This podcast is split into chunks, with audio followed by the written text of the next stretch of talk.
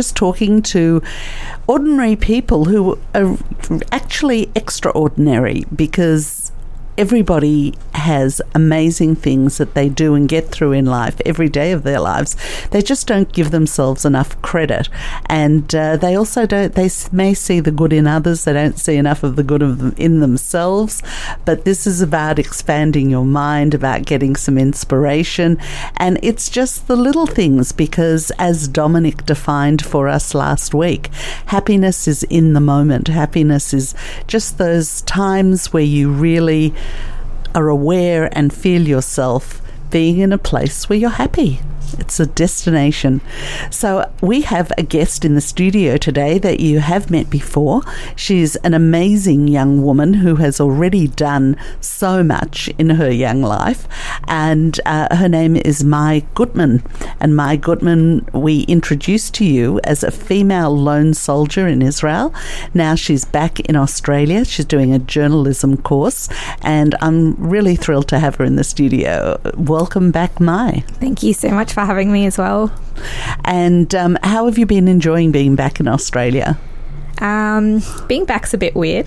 I'm not gonna lie. Uh, being back with the family and um, seeing all the familiar faces around the community, um, but it's also it's very familiar. It's a familiar atmosphere, and it makes me feel, you know, um, quite warm to be here again. And is it that you feel that you grew up through your experiences in Israel as a lone soldier, or is it something else? Is it a is it a natural emotional maturity, or is it your eyes were open to things in Israel?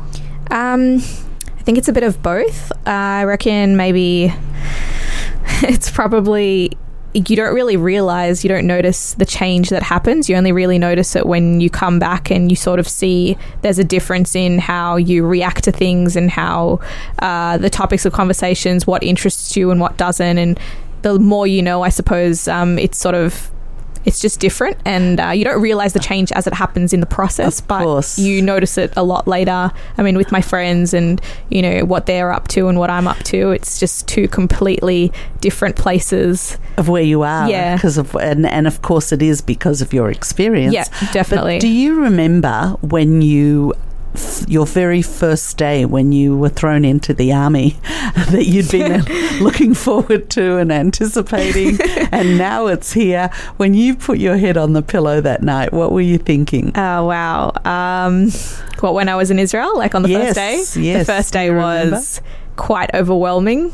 Um, I wasn't really sure where I was and what I'd gotten myself into, but um, it certainly put a lot into perspective. Um, I, there's not a single night that goes by that I don't think about the soldiers that are there, the soldiers that are sleeping or guarding or doing whatever. course. And it's it's so important. Like it's put everything in in sort of into proportion for me. What um what what do you remember about that first day? What was the first first day. thing?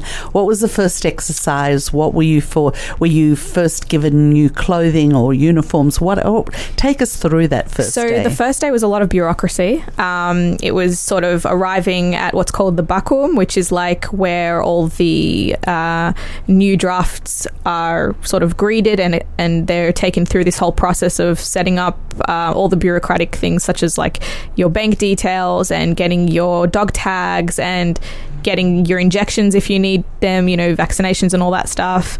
Um, getting your photo ID, getting your um, I don't know how to say it in English. Wait one second. Um, the X-ray of your, your your teeth wow. because that's very important in terms of God forbid if something happens and you needed to identify um, someone that you can't necessarily see their face anymore. So it was exciting or sobering? It was. It was quite tedious. I'm not going to lie that part specifically, but then when you get to base, when you get on the bus and they take you to all your all your respective bases and where you're supposed to be, it's quite overwhelming. There's a lot of sort of there's a lot going on. Like you know, your commanders are sort of telling you what you need to do and where you need to go, and you're sort of just trying to grasp the whole. Okay, wait, I'm in the army. One second, who am I supposed to answer to? What am I supposed to say? How am I supposed to act?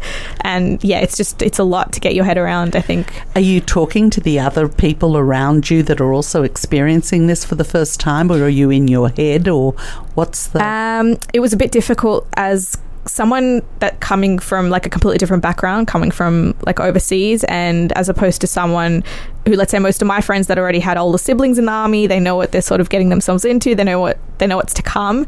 So it was a bit hard to relate to some of them, but uh, I did have a few other lone soldiers in my crew, so that was that was a bit easier to have someone to talk to. And did stuff they like intro- did they introduce you to them to each other specifically? No, it was sort of just more like a get along type thing. Like, you know, you got to sort of uh, work it out for yourself. Like when you're in your bunks or when you've got your sort of alone time or whatever, you sort of try and make friends and see who you're grouped with and see who your partners are because these are the people that you're going to be spending the next three years of your life with. Like everything from eating, sleeping, go to the bathroom, you know, showering, everything is together all the time. You're always together. So you really got to get to know them whether they're Israeli or whether they're not. And are you in your head for a lot of the that for the first couple of days, or you're actually talking, discussing, seeing if anybody else is feeling the same way?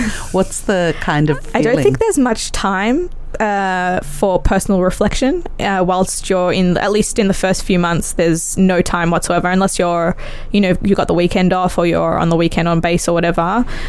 You unless you're on like a guarding post and you've just been there for like a few hours, you don't really get that time to sort of sit down and say, okay, wait, let's look at what everything that I've been through, everything that I'm going through. Let's try and put everything into its place.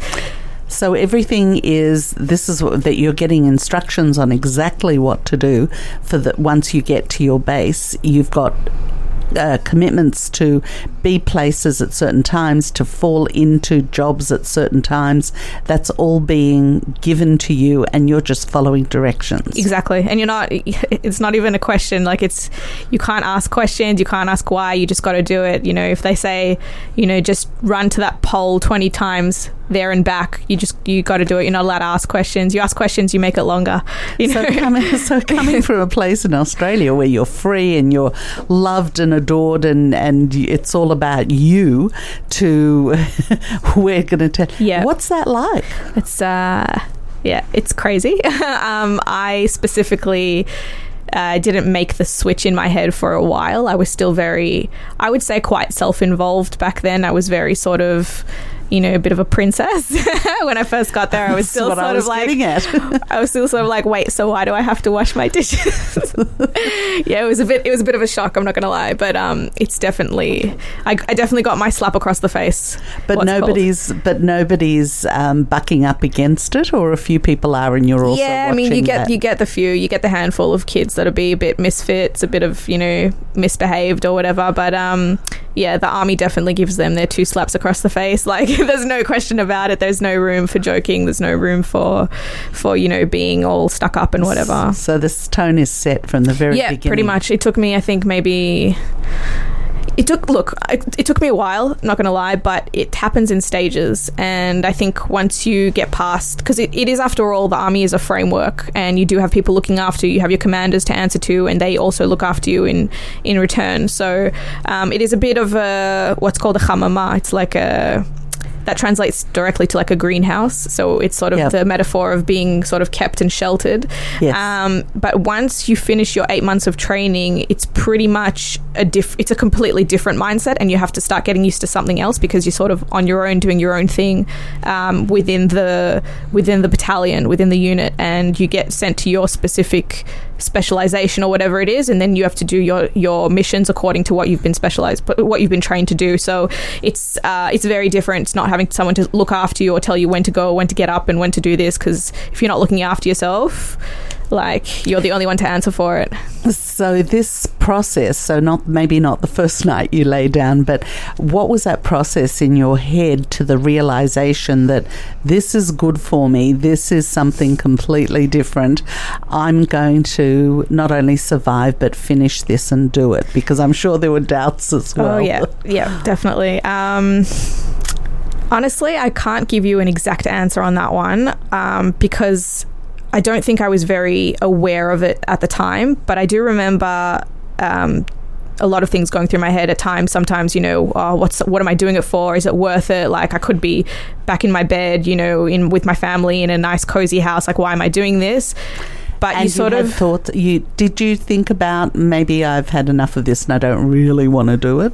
uh, heaps of times that came across my mind. It, no doubt. I'm not even going to lie about it. Like it came across many, many times when we were going through bad situations or, you know, just in a bad place. And Tired. yeah, and- you just got to really remind yourself all the time what the reason you came here for, where you come from, your morals, your goals.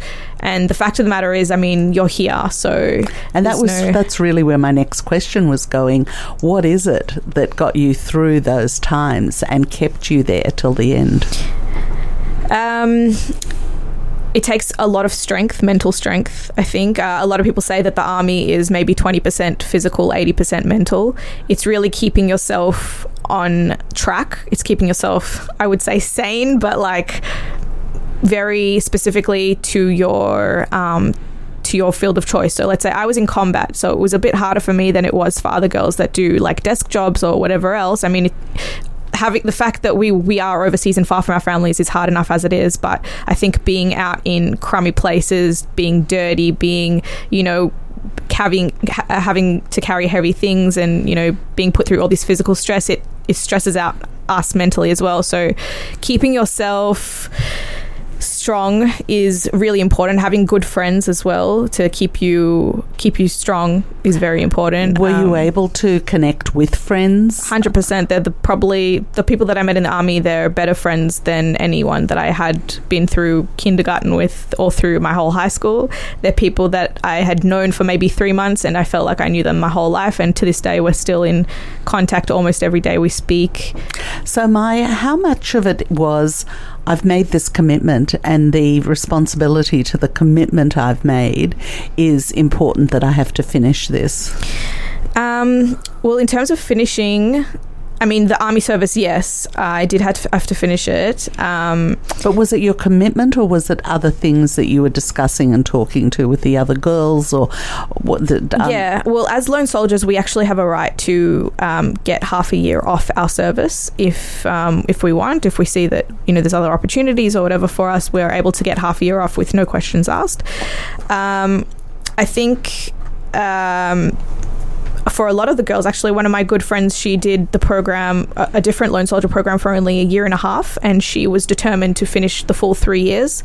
So she added on an extra year and a half of service for herself. So seeing that and seeing myself, that who was actually at some point seriously deliberating this half a year cut back, um, it's really interesting to see all the different. Um, how would I say the shikulim, the um, the balance, what I would sort of weigh up in terms of is this what I want? Or all my friends back home, they've already finished, you know, their first degree and I'm still, you know, in the army. What am I doing with my life type thing? There's also that, but just generally in life, you always have choices. And one of the major choices is to run and go home. I would imagine, especially from the way that you're describing the first week or the or how hard the first two weeks even were. So there was always that choice to leave. But you, did you completely not see that as a Um, choice? The choice to leave is uh, is a very tough choice, not because of making the choice to give up and quit, but because the literal bureaucracy of it is so hard and heavy that no one actually wants to go through it. So you'd have to be in very, very dire situation to have to want to go through that whole process. It is it's worse than the whole army together. Like I can't, just What? that process of leaving early or whatever. It's not like a summer camp. You can't just sort of sign yourself and say, "Oh, mum sent a note. Like, can I leave now?" type thing. It's a, you know, you've signed on to this pretty heavy, heavy duty, and you do have to, yeah. Unless you're in a in a shocking, God forbid, mental state, like you want to go and do things, un- unspeakable things, then Well, you know. I, I love what you've just said because um, what I was where I was going was that so many people start things in their lives and they don't finish, whether it's little things or even small commitments to go meet somebody and it's Yep. too hot, so you don't go because it's too hot. Yeah. So um, there's there's always that choice, and and the choice to remain strong to your commitments what you d- what you did was over um, you know was really major commitment but ev- but it Yeah. also an, anal- analogizes to smaller commitments as well but I loved your answer because it's too much trouble It really is. Like it's a lot of effort. I mean, it's speaking to lots of different people and it ta- it takes such a lengthy process that you think you know by the time I'm finished the process, my time is already up. So I love what's the it. You know. What at what stage did you relax enough to really start enjoying the experience? Oh wow. Um, I don't really, I can't really pinpoint that one, but um, I know that once I finished training, I actually realized that my training days were the best days, and that what's to come is going to be a lot harder. Wow. But um, definitely, when I get those weekends off, when I'm back home and with my friends, and you know we're going to parties or we're hanging out or whatever, that's when I so truly appreciate where I am and what I'm doing and this huge journey. And it sort of gives me strength to start every week again from the start, you know? So um, that's definitely every time I get home, I just sort of sit down with myself and I think about how important it is that what I'm doing is still is still right and what I'm doing the reason what I'm doing all this stuff for is um it's still very important. of course. You know, I remember one of my first trips to Israel when I was about 16 or 17, and we met these older boys who were in the army. And um, one of the huge realizations for me was that uh, I was.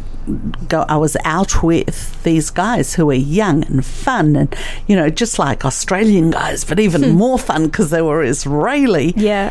and then realizing that and they didn't talk about this but just the realization that what they were doing was really serious stuff that they had been that these kids you know Yeah. these boys were they had been through situations that um, that nobody in, in unless you've been in the army has really been through Yeah. But And- you, um, of course, you become desensitized. I would say to the situation. I mean, um, people back home they would always ask me, you know, what, um, how do you feel? Like, are you, are you not sort of always sort of alert? Are you always stressed? What's, how do you feel inside all the time? And I sort of, I don't really think about it. Like, um, I, I didn't think about it the way they thought about it. I thought about it as it was just something I'm doing. You know, it's just my job. Like, Yeah. you guys go to your jobs every day, and I go to my job Yeah. every day. And when I'm on the me- weekend, I try not to think about it. You know, like, And one of the reasons that I'm emphasizing this and even talking about it more is that in day to day life here in Australia, it's certainly not the same situation, but there are so many people that flake. They flake on so many things and uh, everything from work to their commitments to family and everything else. So, this mindset that you've come back with, it's not just a mature mindset, but it's something that will hold you in amazing stead for the rest of your life. And it, you went through an extreme way to get it by joining the army and going through the training and everything. But it's such a rich, important thing to do. So, um, that's part of why I'm also just going through small details with you. I want people to understand what it's really like to get to a mindset that serves you for the rest of your life. Um, how did you deal with um, missing your family and your friends back in Australia? Was that um, it was definitely hard, especially um, for someone like me. I used to get homesick very easily. Like, I used to be. The first day of school camp, I would call my mum, tell her to come pick me up because I couldn't handle it. But um, I don't know, something about being in Israel made me feel a lot more at home than I was actually in Australia. It was a bit of a weird sort of sensation that I felt when I was there. Something that was sort of hugging me, uh, like the community, the all of Israel. You know, really my my commanders, my friends, everything just felt a lot more at home than I actually felt even when I was here. Yeah, that sense of Jewishness, that sense of connection to Israel, Yeah. it must be genetic. It just must be. It has to be something biologically, or I- I think it's just some sort of a chemical reaction, even like that you feel in your in your mind because. Every time I go there, every time I'm here, even now that I'm here for the next what three years, I still feel like it's a visit. I don't feel that this is my home, and I don't feel that this is where I belong. When I go back to Israel, I'm just like, oh yes, I've come home. Like, do you know what I mean? It just it's a it's a different feeling. It's a completely different feeling. and you were you were born in Israel, but you were a baby when you left and came to Australia. Yeah. How old were you on your first visit back? Uh, my first visit back after when I was a a baby. baby, yeah. Uh, I was 15 months when we first got to Australia, and then I just remember when I was younger, we used to go every every two or three years. We used to go for a visit. So um, I, w- I was born in Russia and I came to Australia when I was three or four years old. Okay. And my first visit to Israel was when I was 17 years old. Oh, so, wow. yeah, so the whole Jewishness thing for me, um, it didn't come from Russia. It didn't, you know, couldn't possibly have, have come from school. I was sent to Jewish schools because that my parents didn't know what they knew they were Jewish they didn't know what it was all about. So I was sent so I could come back and tell them all about what being Jewish was. So it was a learning thing. And I went to Mount Scopus and Beth Rivkah oh, but wow. the actual Jewish you know the commitment to Israel was always there. I was always always a Zionist for as long as I can remember. And my first visit to Israel was when I was 17 years old, and I remember landing at Ben Gurion Airport and just bursting out crying. Yeah. First of all, they used they used to play Havenu Shalom Aleichem when you landed. Yeah, I yeah. don't know why they don't do that anymore. But also getting off that plane and being on the tarmac and just feeling it, it was already that feeling it's you were huge. talking Yeah, about. it is a very huge sensation, and I can't I can't even describe it. I think only one that's been there and fe- and felt what I'm talking about. It's just this overwhelming sort of it's a happiness but it's this strong emotion of connection it's a feeling of connection and it's a feeling like like you've arrived in the place that you need to be that this Yeah. is where you need to be in the world and this is mm. This is where you connect to and it's in, and it's incredible And I had that same feeling when I went to the Kotel for the first time, when I came into the plaza and I saw the Kotel. From nowhere, you know, we were walking, we were talking, we were joking, we were.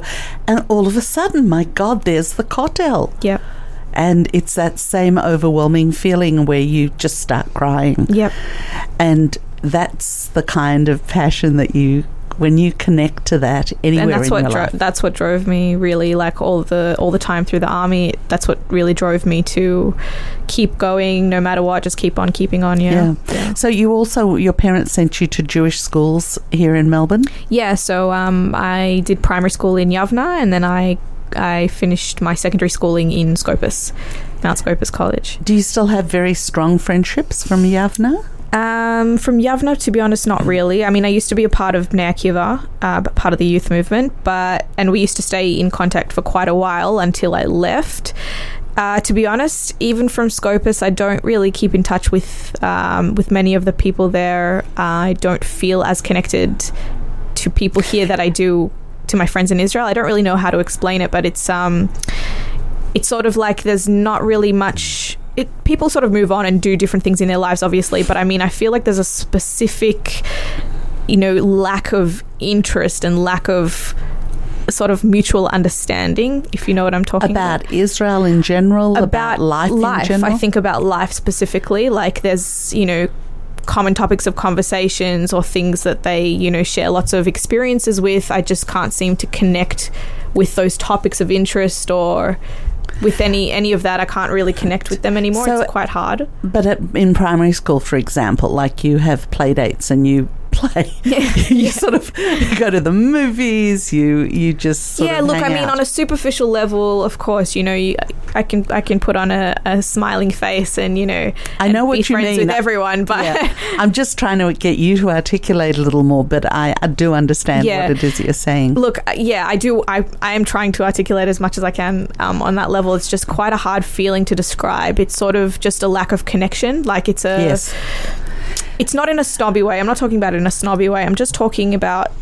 You know, there's things that they don't understand that I do, and there's also maybe some things that I do understand and uh, that I don't understand that they that they do, and I just feel that there's sort of a there's a in Hebrew it's But- called ketzer batikshor, which is a it's a it's a cut in the connection type thing. got it. But the, and and in high school there was in In high school, I mean, yeah, when I was still friends with some of the high. Did you feel a greater connection there, or was it the same sort of thing? look, it's the, still pretty much the same thing. I mean, I don't mind hanging out. I don't mind going to the movies, going to get grab a drink or a coffee or whatever with some of my old schoolmates. Um, but at the end of the day, it's not. I wouldn't invite them like to have a real sort of chat about life and stuff like that. I mean, I do find it interesting and and do find it interesting about what they're going through and stuff like that, and, and that they've had different experiences to me. But it's still not on the same level. I mean, I have much better conversations with my friends back home than I do. You- with yeah. my friends from high So school. So it's a different kind of mindset. What I can tell you is it does get better um, it, connecting with anybody because the journey you're on is really connecting with yourself. Right. And so the more that you're that you integrate that, it's easier to connect with anybody on that level, on your level as well. So my personal uh, belief system is that uh, you know when Moshe came down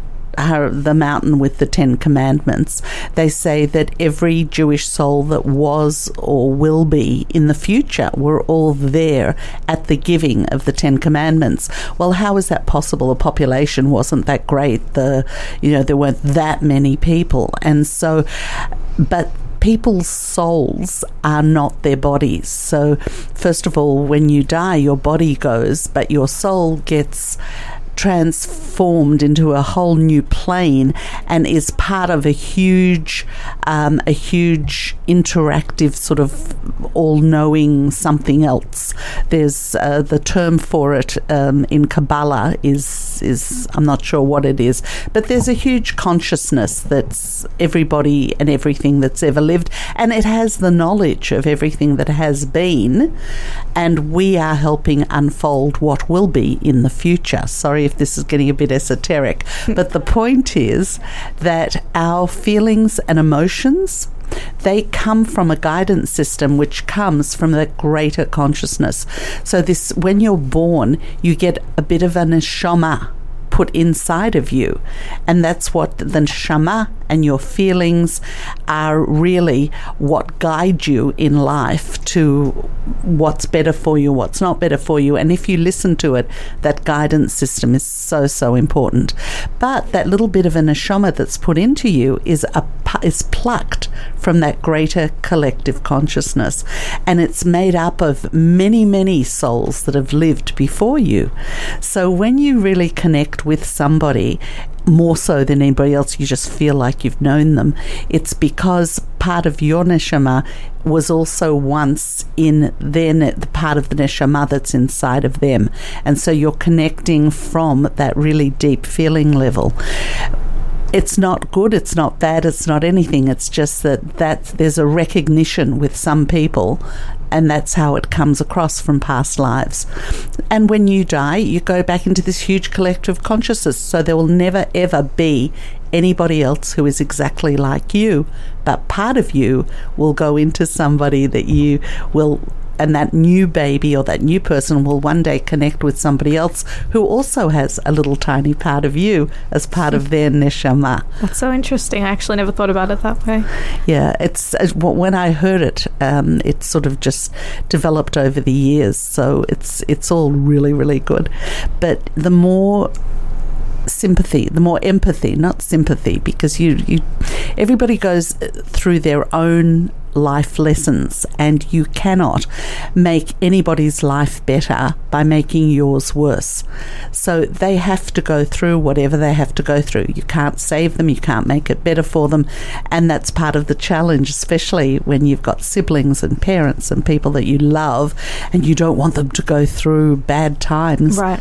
But both those bad times are what define what they really want even better Yeah. for the future. So it's it's really all good. Yeah, and it shapes it shapes their character. It shapes who they Absolutely. will become. Um, so tell us a little you you spoke about the journalism course that you wanted to do and, Right. and you wanted to do it for a lot of really great reasons um, talk to us a little bit about that and uh, then we'll have another song and um, and have you back and uh, Morris is gonna Morris Klein has called in so we'll be able to speak to him before the end of the show as well Yep, definitely. so um, the journalism course Yeah. and your motivation for coming in Um, and doing that Well, journalism is something that's always actually been in my, I would say, in my blood. You know, f- since I was uh, a little girl. Actually, I um, I love writing. I find it a very good outlet for myself. Um, I might not sound it on the radio, but I do. I am actually quite articulate, and uh, I do like to express myself through words, through writing, and all that. So, and um, you come through beautifully, so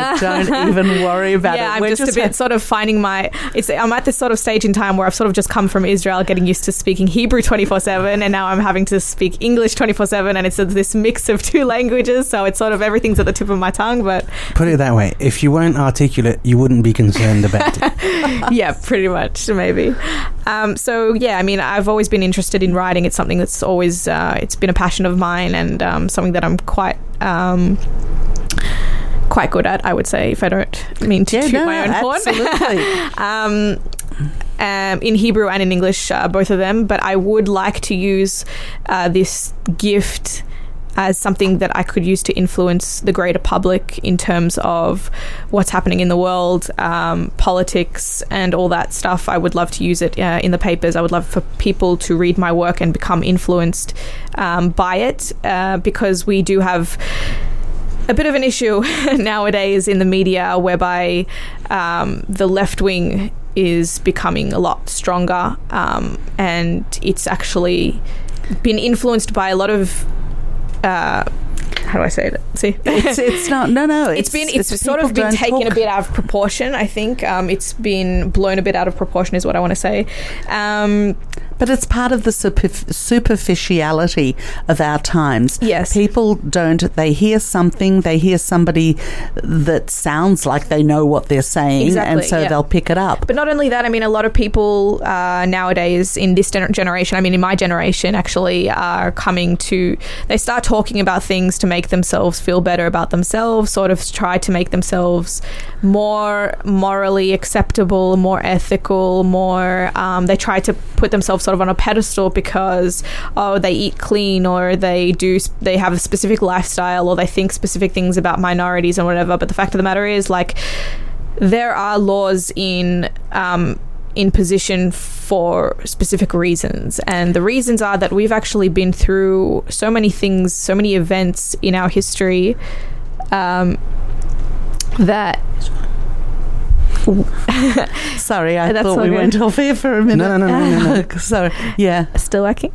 Yeah. um, yeah, so we've actually been through so many things in our history that um, people are tending to forget now because they become so out of connection with it because we're a much later generation. This is how I perceive it. We're a much later generation and we are less connected to w- the the events of the past, such as the Great War and uh, the Second World War, the, hol- the Holocaust, um, other major wars in uh, in everywhere, all over the world, genocides, um, all the bad things that have happened in the world.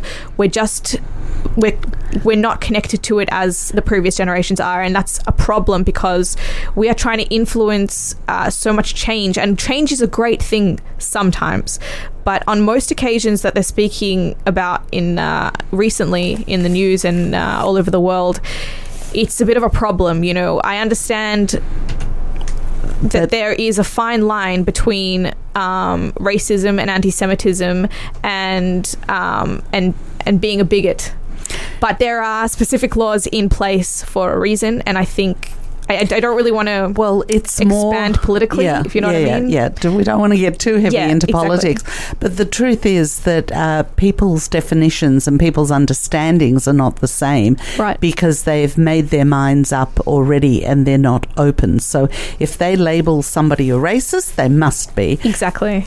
But often they're not, and Exactly, yeah. so it's just opening up. It's just become To the, that yeah. The world, I think, has just become as much as we're trying to make it a much safer place. We've actually made it a very unsafe place um, in terms of what we're allowed to say. Our freedom, our freedom of speech, has been quite literally taken from us. and is being taken from us Yes. from the people that were supposed to be the bastions of free speech. definitely. So if you don't agree with the Democrats, then you do not have free speech. Free Exactly. speech is only repeating. And you can just see, I mean, look what's happened like with the Women's March that was sort of, it was born from a very good place in good faith for Yes. women and was just turned completely on its back. It was turned into some sort of an anti Semitic, anti Zionist Yes. You know um, organization. Organization, and it's just that's just one example of how the extremist left wing. I'm talking about extremist on Yeah, all sides is just Of a bad course. thing, but I mean the specific extremist left wing has taken something good and crumpled it into something bad. Something bad. Let's have you come back when Morris is back and have a whole session on the women's movement because Yeah. that in itself is fascinating, and I would, l- and you have a unique perspective from your um, demographic as well. I thank you so much for uh, for coming in.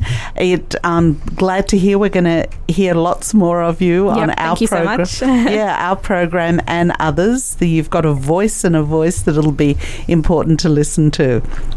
Dominic